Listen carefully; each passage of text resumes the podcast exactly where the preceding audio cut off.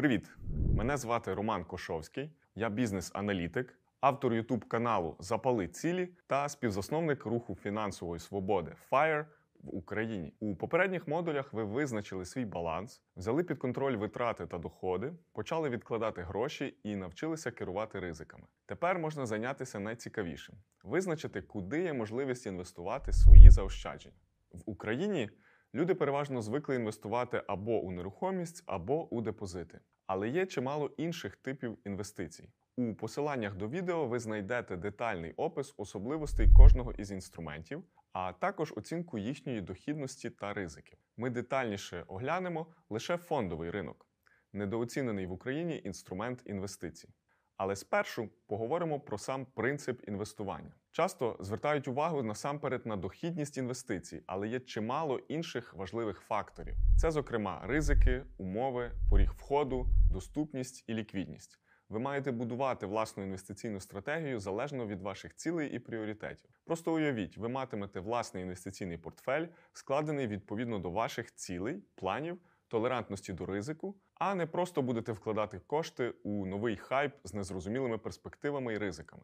Чимало людей, які інвестують власні кошти, просто йдуть за натовпом. Наприклад, купують біткоін чи іншу спекулятивну криптовалюту, коли вона зростає у ціні, бо так роблять усі. У випадку подальшого падіння курсу такого активу починається паніка та балачки про мильну бульбашку. Людина поспіхом продає свій актив і несе збитки. Тепер уявіть інший сценарій інвестування у криптовалюту. Ви проконсультували зі спеціалістами щодо розвитку конкретних технологій. Разом із ними ви визначили, що у перспективі 5 років біткоін чи інша криптовалюта зі значною ймовірністю зросте у ціні та буде цінуватись на ринку. І ціль інвестиції придбати квартиру за 5 років.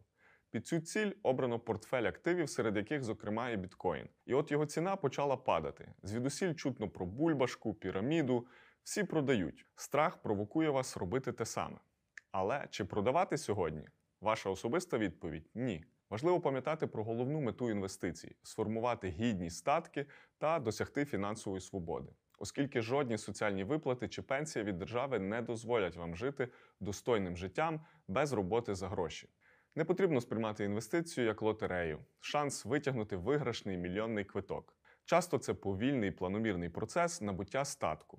Інвестувати все одно, що дивитися, як росте дерево. Ви витрачаєте сили на підготовку саджанця та ґрунту, а потім потрошку доглядаєте за деревцем і спостерігаєте, як воно росте. Також врахуйте, будь ласка, що жодна інвестиція не дає гарантії успіху. Світова економіка змінюється, постійно виникають кризи та непередбачувані події.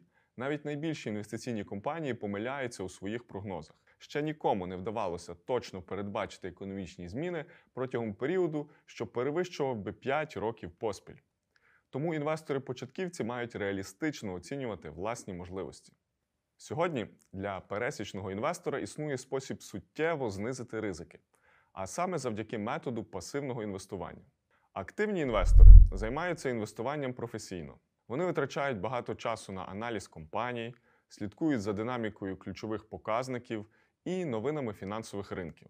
Натомість, якщо ви переважно займаєтеся іншими справами, а завдяки інвестиціям лише формуєте свій статок, ви пасивний інвестор. Саме це Бенджамін Грехем описав у своїй книзі Розумний інвестор. Психологія в інвестиціях, як і у спорті, це 90% успіху. На активних інвесторів впливає страх, жадібність, необізнаність та невизначеність. Пасивний інвестор робить все на автопілоті та уникає психологічних коливань, розуміючи, що ефективні інвестиції це не спринт, а продуманий марафон. У пасивного інвестування є два базових правила. Перше, відкладаєте заплановану суму чи відсоток періодично, незалежно від того, що відбувається на ринку. Падає все чи росте, ви просто періодично купуєте, нарощуючи позиції згідно фінансового плану. Згодом, коли ви купуватимете стабільно та регулярно, незалежно від вартості активу, ви значно зменшите ризик невчасного входу та різкого зниження вартості активу. І друге, диверсифікуєте свої інвестиції, розширюючи власні знання і розуміння різних активів та їхньої динаміки. Для чого? Часто виділяють два основних типи ризиків інвестицій: ризик компанії та загальноекономічні ризики. Вкладаючи одночасно у 10 компаній, ми зменшуємо вплив першого типу ризику. Банкрутство однієї із них не похитне нашого фінансового стану і не потопить корабель, що пливе до фінансової свободи. Другого типу ризику уникнути неможливо. Водночас статистика свідчить, що світова економіка зростає історично, особливо у довгострокових періодах. Після кожної з криз більшість економічних показників знову повертались на свій максимум, а потім продовжували зростати. Існує один надзвичайно дієвий інструмент, що допомагає накопичити статки за допомогою інвестицій. Це складний відсоток. Він діє таким чином: ви не виводите і не витрачаєте інвестиційний дохід, а додаєте його до основної суми інвестицій. Тіло інвестицій поступово зростає, а відсоток, який інвестор при цьому заробляє, теж стає щоразу більшим. Таким чином, ваші доходи примножуються значно швидшими темпами. Приклад, ви вклали одну тисячу доларів під прибуток 8% річних. Ваш дохід за перший рік лише 83 долари. Проте вже на восьмому році ваш капітал подвоюється, і від наступного року щорічний дохід перевищує стартовий капітал. Так ви досягаєте ефекту снігової кулі. Звісно, складний відсоток ефективно діятиме лише на довгій дистанції, тому планувати таку інвестицію треба завчасно, бажано з молоду, а не сподіватися на диво за кілька років до виходу на спортивну пенсію. В додатках до відео ви знайдете посилання на таблицю зі складним відсотком для того, щоб зрозуміти принцип і силу цього феномену. Ви можете поекспериментувати з нею, використовуючи різні дані. Інше важливе завдання заповнити анкету вашого ризик профілю та визначити, до якого типу інвестора ви належите. Фондовий ринок найпопулярніший інструмент інвестицій у країнах із розвиненою економікою.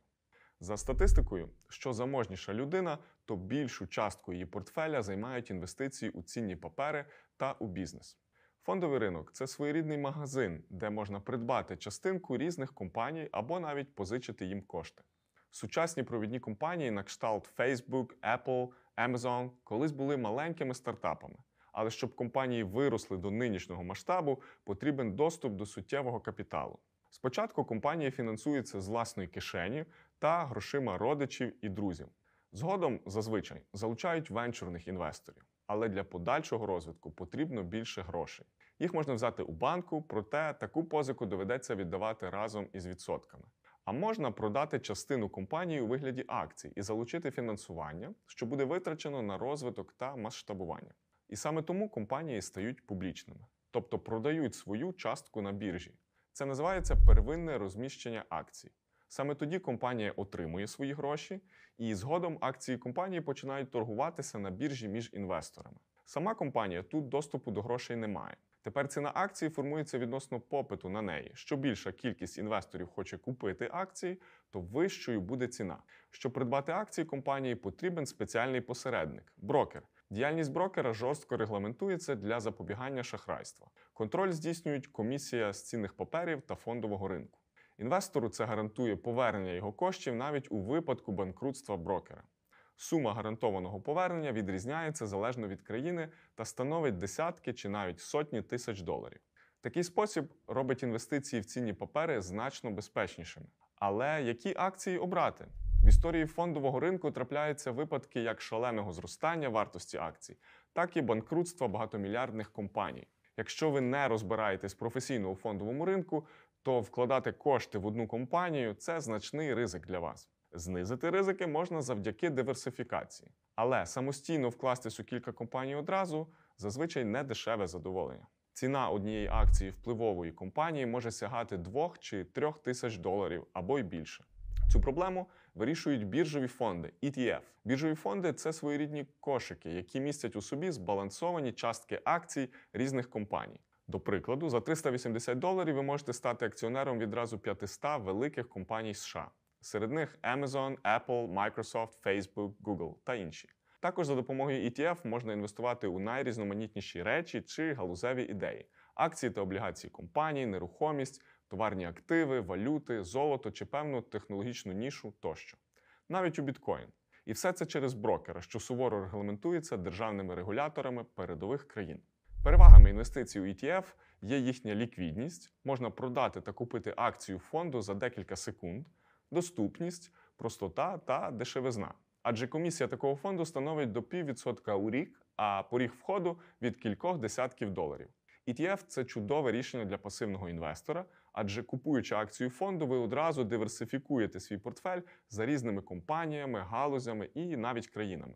Зробити це можливо швидко і дешево, а за умови інвестування на тривалий термін ризики втратити капітал доволі незначні. Щоб почати інвестувати, потрібно відкрити рахунок у брокера, поповнити його переказом грошей зі свого банківського рахунку і придбати ETF у декілька кліків. Детальнішу інформацію зможете знайти у спеціальному додатку до цієї серії. Якщо все ще не відчуваєте сил почати інвестувати самостійно, можна звернутися до професіоналів.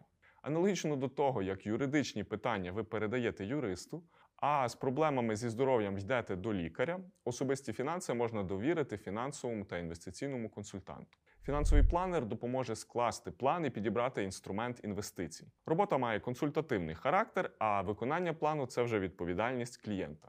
Планер отримує одноразову оплату за надані послуги або регулярні надходження у вигляді щорічної підписки. Інший формат співпраці пропонує керівник активами. Він повністю бере управління фінансами на себе і працює за відсоток від прибутку. Існують також страхові брокери, які підбирають найкращий варіант страхування, а плату отримують із комісійних. Фінансові ж коучі займаються психологічною стороною фінансів, ставленням до грошей, дисципліною і правильними навичками. Можемо вас привітати! Тепер ви маєте всі необхідні знання для того, щоб скласти власний фінансовий план і набути нових корисних навичок. Правильно складений план допомагає визначити інвестиційні інструменти і суми на них відповідно до ваших цілей. Шаблон плану ви знайдете у додатках до відео.